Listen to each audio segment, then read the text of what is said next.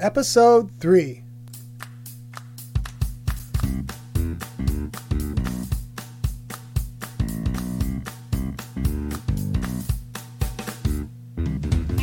God bless you. Welcome back to Bible FAQ with Kirk Van. I am Kirk Van Odeham, your host for the podcast that provides brief, thoughtful, biblical answers to your questions. And we do have a couple of uh, good questions that some listeners submitted that I want to get to uh, very quickly. Uh, but before I do that, I just want to first say thank you so much to everyone who listened to the first couple of uh, episodes of Bible FAQ with Kirk Van. I'm so honored that so many people have taken the time uh, to support this podcast and and just have voiced your your the fact that you like it and that you've enjoyed it and all the support that I've gotten and the many questions that people have sent in already uh, that I'm working through. So thank you so much. I didn't expect uh, nearly the the response uh, and the support that I've gotten thus far, and so I'm very appreciative for that. And I also wanted to mention briefly uh, this: most of the people who have encountered uh, this podcast have done so over Facebook, and I, am so glad for that. Uh, but I did want to let people know that there is also an audio-only format uh, of this program uh, that can be subscribed to via podcast applications. And if you're not familiar, podcasting is just a very easy, convenient way uh, to listen to audio uh, programs, especially on the go through your mobile device, whether it be an Apple uh, iPhone or an Android device. Uh, there's several different apps to choose from, including ones that are made by Apple and Google themselves. It's very easy to subscribe and listen to it on the go, whether that be uh, while you're exercising or while you're commuting or taking a trip in your car.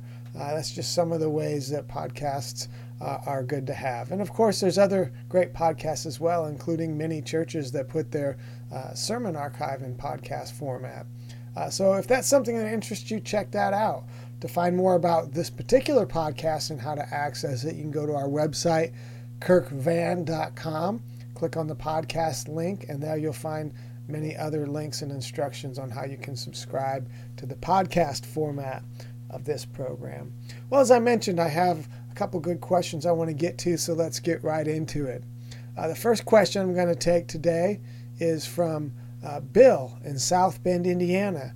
Uh, Bill's a friend that I met uh, running uh, various uh, events together, ultra marathons. I think we first met at a 50 mile ultra, and I met Bill and his son and we've stayed in touch. And since that time, we've been in a couple 24 hour runs together.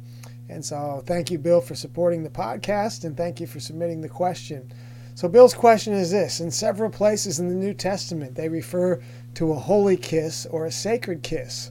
What does this look like in our Western American culture? Does your church family practice it? Well, first, for those uh, who may not be familiar, let me get a little background. Uh, this idea of a holy kiss is found in five different places in the epistles or the letters of the New Testament four from Paul, one from Peter. Those scripture references quickly are Romans 16 16, 1 Corinthians 16 20, 2 Corinthians 13 12, 1 Thessalonians 5 26, and then 1 Peter 5 and 14. So it refers to this idea of saluting one another or greeting one another uh, with a holy kiss.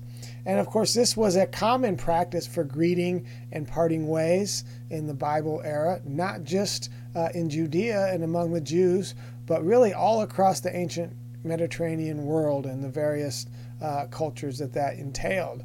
And still today, many cultures uh, practice uh, a kiss of some sort uh, as an expression, a warm expression of, of greeting uh, one another in love. Uh, typically today, uh, they might kiss one cheek or both cheeks in order to, uh, instead of a handshake, uh, that's the kind of greeting that they have.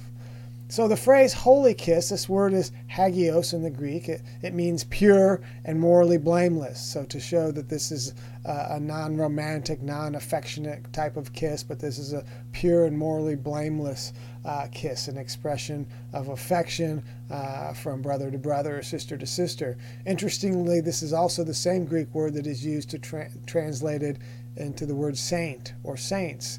Uh, meaning the holy ones or the pure and morally blameless ones. So, this is something that brothers and sisters in Christ, uh, the way they greet one another. And of course, in Bible days, uh, many of the people who became believers in Jesus Christ in the early church were often ostracized by family and friends uh, for partaking in this uh, weird new religion as they saw it. And so, this idea of showing affection in, in this very visible, uh, very real way to one another signified maybe a family love that so many had lost and a closeness that many might not have had uh, elsewhere in their life. Of course, there was also in the early days of, of Christianity, the early years of Christianity, somewhat of a contention between Jewish and Gentile Christians, a lack of understanding of God's will in that area. They got it all straightened out and it worked beautifully in the end. Um, and so Paul uh, was encouraging one another between Jewish and Gentile uh, uh, converts and, and believers uh, to uh, fully accept one another and have unity and fellowship and love for one another and to not just have it you know as a, as a thought or an attitude but express it in a, in a pure and a sincere and a real way uh, by by the this culturally acceptable common practice and sign of greeting one another when they did see one another and so on a related note so in these same verses, we see the word salute, salute one another with a holy kiss, or greet, greet one another with a holy kiss. In both cases, uh, the Greek word here is aspazomai, as pasomai. And this Greek word appears over 60 times in Scripture. It's translated to salute or to greet or to embrace. And so this often occurs in the salutation or greeting portion of the epistles or the valediction or closing portion of the epistles and it literally means to enfold the arms or to draw to oneself. So it refers certainly to embracing or what we would call hugging uh, when welcome, welcoming one another or taking leave from one another. It can also be used in a more generic sense of simply greeting, uh, but it literally means to embrace one another. So actually, what, what we always focus on the holy kiss part, but he's saying when you greet one another, when you part ways, embrace one another and kiss one another. And uh, of course, that's an expression of the love that we have for one another in Christ. Now, it seems to me uh, that the emphasis here is, is not necessarily on the act of the kiss or the act of the embrace, but on expressing the sincere and genuine love and displaying that uh, that we have for one another. And the reason I say that is because this is perhaps uh, the most common theme in the New Testament and one of the most, of course, popular and well known themes in the teaching of Jesus himself. I want to share a few verses of Scripture uh, just to demonstrate my point, and most will be familiar with these. John chapter 13, verse 34 and 35. Jesus says, A new commandment I give you, that you love one another as I have loved you, that ye also love one another. By this shall all men know ye are my disciples, if you have love for one another. So, the love that Christians have for one another is a love that's to be demonstrated. It's a love to be expressed. It's a love that's not expressed only in private, but in public only, so everyone can see that love and perhaps want to take part of the same love. And so, this is, of course, a repetitive theme in the teaching of Jesus, picked up in every book of the New Testament, the love that we have for one another as followers and believers in Jesus Christ. And then I also thought, and there's so much we can say on this topic, I'll just mention a couple things. Uh, there's a Greek term in the New Testament, uh, Philadelphia. Of course, that's where we get that city. You've heard that Philadelphia is the city of brotherly love. That's because the word Philadelphia literally means brotherly love. It's a word that describes a love that two brothers, not necessarily siblings, but brothers in Christ or just close personal friends, have for one another. This phrase is found five times in the New Testament. Paul uses it, Peter uses it, the author of Hebrews uses it. Let me give you a couple quick examples. 1 Thessalonians 4 and 9. But as touching brotherly love, ye, ye need not that I write unto you, for ye yourselves are taught of God to love one another.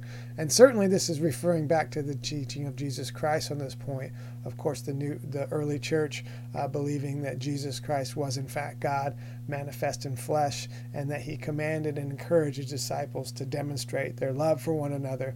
The author of Hebrews, chapter 13, starts, Let brotherly love continue.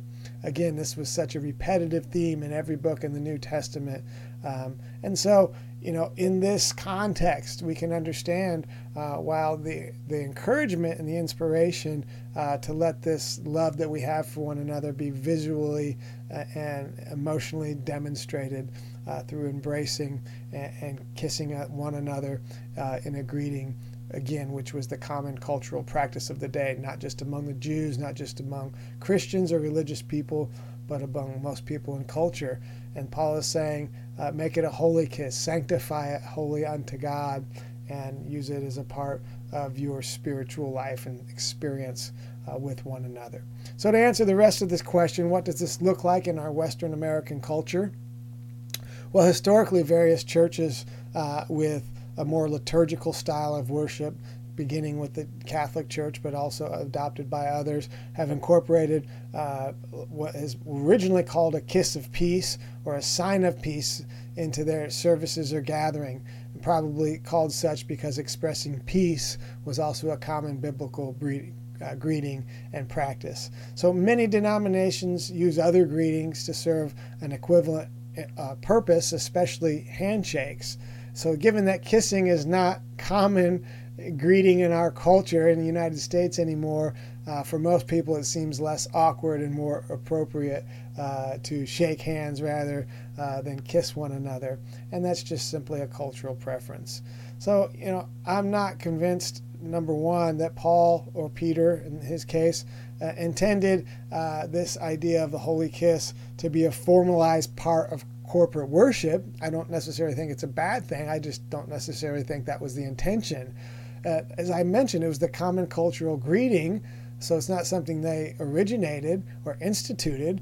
So it seems to me rather that the intent was to be on encouraging one another to express love in a public uh, way and private way, but in their everyday interactions and in their lifestyle not as a form of worship, but just as a form of expressing the, the transformation that's taken place in our lives and the love that Christ has put in our hearts for Him and for one another. And so I think that's the, the immediate teaching, and I'll explain why a little bit more here in a moment. Uh, but, you know, part of that reason is in each case it appears in Scripture, uh, this idea of the holy kiss, it appears in the valediction or the ending or the closing of the picture uh, the, the epistle rather. That's the case in, ev- in every sense. So it's almost as if the writers are closing their own epistle. In other words, they're parting ways with their with their reader, their intended audience, and so uh, it's almost as if they're saying, "Well, goodbye for now. Uh, I, you know, this this epistle is drawing to a close. I'm departing, if you would, and so I encourage you on my behalf to greet one another with a holy kiss." It's kind of their same way of saying. Uh, someone might say today, "Well, tell everyone I said hello." Or as my mom would say when I end a phone conversation with you, give everyone a kiss for me. I think it's more of that and not necessarily trying to institute it into the corporate worship, uh, it seems if that was the intention, it would be uh, inserted in discussions of corporate worship and not just at the end of epistle, kind of uh, as a closing. I'm also not persuaded uh, that the is the kiss that is meant to be uh, the focus of the aspect on the instruction in these cases. Uh, as the kiss, the, the act of the kiss itself is the important feature. It seems to me that when we consider all the various scriptural teachings on brotherly love and kindness and affection and fellowship and, and unity and all the other things which makes up a, a, a good huge chunk of the New Testament, that that is the focus. Uh, the kiss is just one expression of this. It's one way that uh, that we can uh, demonstrate this uh, but the kiss itself is not so much important as the expression of our love and affection one for another. And the kiss was just mentioned because, as I said, it was the common standard expression of the day.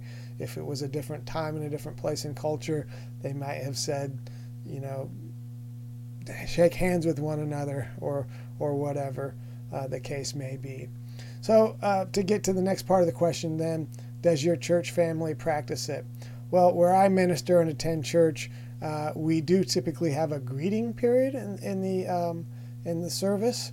Uh, I remember a time when we didn't, but we've done that for many years now. And since we started this practice many years ago, I uh, or when I should say we started the practice, I don't believe we ever envisioned it to be a fulfillment of this particular biblical directive. I think we just thought it would be a nice way for people to interact and get together and, and, and you know meet one another and uh, say hello to one another and just kind of set the tone for the service. We do it somewhat early in the service. A lot of churches do this sort of thing. So for us, it wasn't anything to have to do with liturgical style. Uh, I guess that never occurred to us from that perspective. Of course, we don't have a formal liturgy, and and uh, it's it's more of a uh, a non-directed uh, service, I guess you could say, in our particular case. And in the Pentecostal heritage of which you know I'm a part of, uh, it does not, it of course, does place a lot of emphasis on love and unity and fellowship and what have you, as the Bible does. Uh, I can't say that I've ever heard people place emphasis on a holy kiss as a part of that other than just a general expression of love in that regard. I would say, you know, um, again in our in our church culture, um, you know, exchanging hugs is very common, uh, that sort of thing. And so, um, in that way, I think we do uh, live up to the spirit and the intention of this directive, although not with a kiss, as most people in the West probably do not. I've been to a lot of churches. I was born and raised Catholic, and I was born, uh, or I've been to a lot of churches over the years. I have yet to see a church service where they encourage one another to kiss one another or where they preach that you should kiss, one another when you see each other in the Walmart or in the, you know, walking down the street or whatever. Uh, but we hear lots and lots of preaching on loving one another and expressing and showing your love one for another. So I think that's fulfillment of it you know, I'm personally in favor of encouraging believers to be more intentional about expressing love and acceptance and unity, etc., in the form of warm greetings in every other way. And in my opinion, I mean, I'm I'm a guy who likes to, you know, greet my brothers in Christ with a hug. Uh, those that I know, I don't freak people out that I don't know, uh, and I think we should do more of that. I think that's a true reflection of Christianity. I think it uh, it's a good thing. And again, since kissing is not a standard greeting in the United States, I don't think most people are comfortable with that. Uh, affectionate handshakes and embracing and a hug uh, when it's appropriate to do so, I think is, is a good reflection of this teaching. And, and although when I think more about it, it is somewhat sad that this form of greeting has, you know, and parting from one another has fallen out of practice because it is a beautiful thing. Um, and, but it, since the culture being what it is, uh, I don't think it's the most important thing we need to focus on as long as we focus on love and unity and fellowship and those sorts of things. So, thank you so much, uh, Bill, for the question. I hope that I have done justice uh, to the answer and uh, appreciate you submitting that to me. And so, I want to move on to another question for today. This question comes from John in Hartford City, Hartford City, Indiana. And the question is I've always wondered why we don't use the original pronunciation of the name Jesus. People still call you by your name no matter where you travel. I am John wherever I go. If someone all of a sudden started pronouncing my name as Carl, I don't think that uh, I wouldn't think that they were talking to me. Just something I've wondered about. Well, the answer to this, uh, honestly, John, can be rather complex and involved, and it's a bit out of my depth. Uh, it's something I've looked into myself, uh, but let me just start by saying the simple answer is, in terms of why we don't, you know, pronounce the name of Jesus according what John calls the original. I assume you mean Hebrew name, uh, or perhaps you mean something else, Greek name, whatever it is. Uh, the reason is that's simply just how languages work.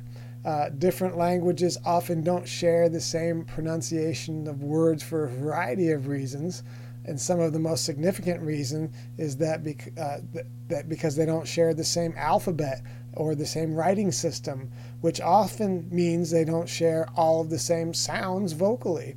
And so that's why we have approximations or transliterations between languages. I'll explain a little bit more about that in a moment. But while it's a bit off the topic, and this isn't what John is asking specifically, I want to point out that there are some that actually make pronunciation of the name of Christ a point of doctrinal contention. Uh, I'll also address that briefly in a bit uh, since it's related to the question. So, back to the question. It is true today, as John pointed out, that there are some names that are bilingual or multilingual. In other words, they're spelled and or pronounced the same in more than one language. Uh, this can happen because two or more languages are just similar enough and have the same kind of uh, vocal sounds uh, that, that it works. But more commonly, it happens when there's just no equivalent uh, for a name in one language in, in, in the new language or the other language. And so they just adopt the name from the original language as it is. That can be some challenging sometimes if the sounds that need to be made are, are not uh, common to the culture, which is why many people, when they move to a, a, another country or visit another country and have another language, they'll often uh, kind of uh, change their name, change the pronunciation, or use an alternative name for themselves, so that so that it's not uh, a thing every time. With the last name of Van Odeham, I know what it's like to shorten the name, as the podcast suggests. And so many people do that just because it's hard for people to say or pronounce. And so uh, that's often the case. So, yes, there are some names today that are, are, are pronounced the same in, in two or more languages. Uh, that's not the case for all names, it is the case for some names the vast majority of all names that are internationally shared between different languages do have many spelling and pronunciation variants. That's especially the case when we're talking about the names of historical and or religious significance, especially Bible names. So the name of Jesus is by no means unique in this regard. Uh, most of the other names from the Bible also have this in common, as many as as well as many other uh, historical names that are not in the Bible. So this is not a unique phenomenon to the name of Jesus or to Bible names. Uh, this is something that happens a lot. Uh, just uh, just a few of the issues that involved in this and the reasons why this has happened. As I mentioned, or I guess I didn't mention this part, but both the Hebrew and Greek languages use a different alphabet than we use, the, the U.S. English alphabet uh, or the English alphabet in general actually have you know different characters than the Latin Roman alphabet that the English languages use. If you ever seen Greek or Hebrew written down on a page, uh, especially in the case of Hebrew, you wouldn't recognize any of the symbols unless you've learned that. In the case of uh, Greek, some of them look similar, but but most of them look totally different and foreign to the letters that we're accustomed to looking at.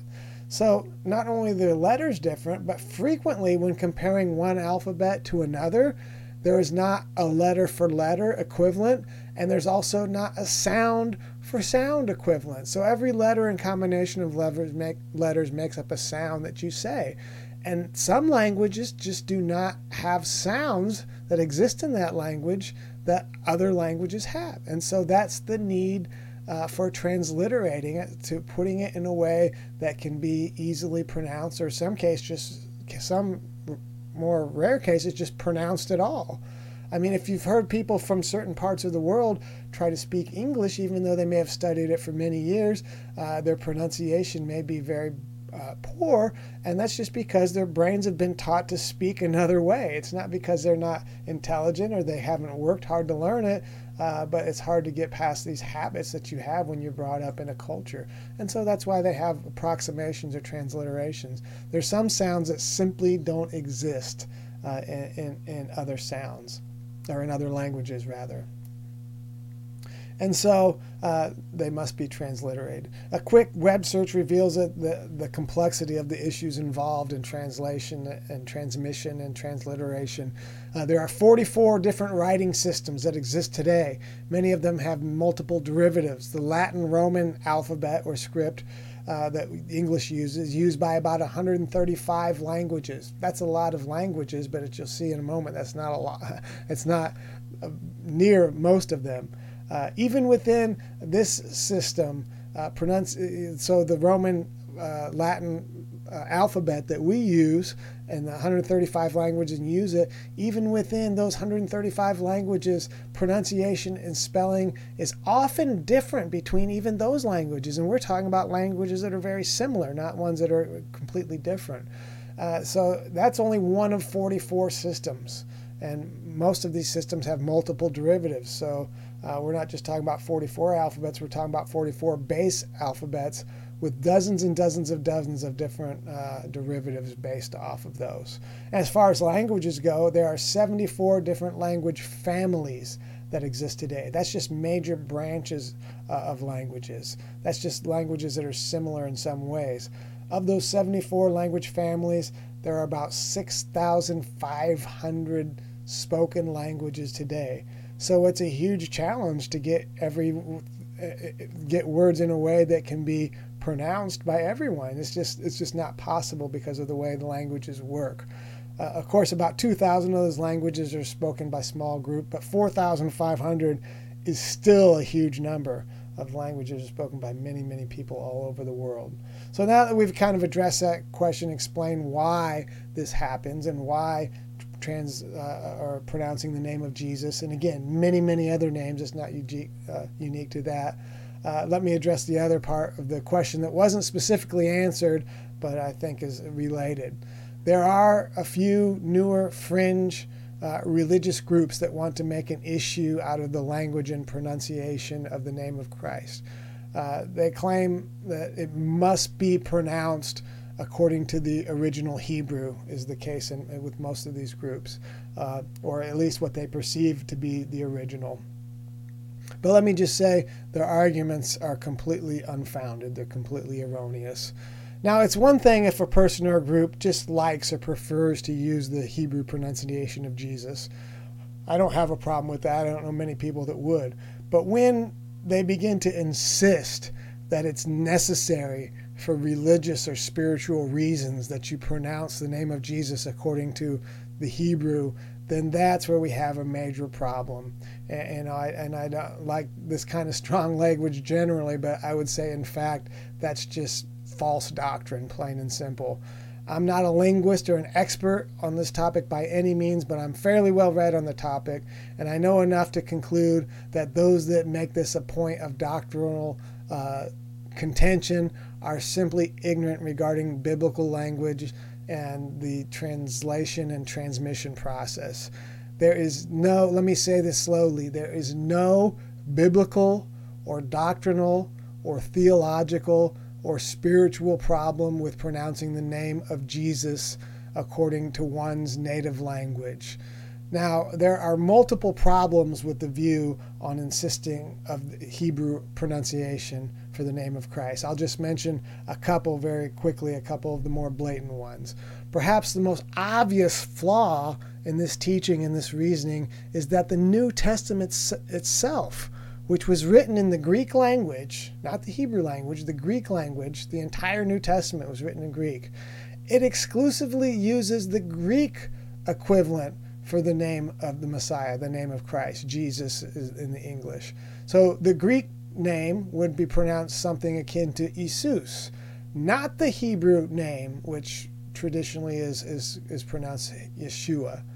So let me, let me make this clear. The apostles and the other New Testament writers themselves had no problem transliterating the name to the Greek language for their Greek speaking audiences. When they said that Jesus Christ is the name above every name, they used the Greek Isus. When they said be baptized in the name of Jesus, they used the Greek Isus. When they said there's no other name given among heaven where we must be saved, they were referring to the name Isus, which they gave in the previous verses. And so they had no problem. Uh, it was not an issue for them to say uh, to say the name in the language of the audiences that they were addressing. They didn't insist on a Hebrew form. There's there's a few cases in the New Testament where they uh, use Aramaic expressions, so it was it's not completely foreign to insert uh, another word that's not Greek in the New Testament, but they didn't do that when it came to recording the name of the Messiah. Uh, Isus is what would be in the Greek again. So they didn't convey any belief that pronunciation in other languages was inferior in any way. Uh, this was something that was totally foreign to the writers of the New Testament. And if the apostles didn't have an issue with it, and the apostles didn't give us the idea and the teaching that you have to pronounce it in the Hebrew or any certain way whatsoever in one language only, uh, then I think it's foolhardy of us to believe that we need to.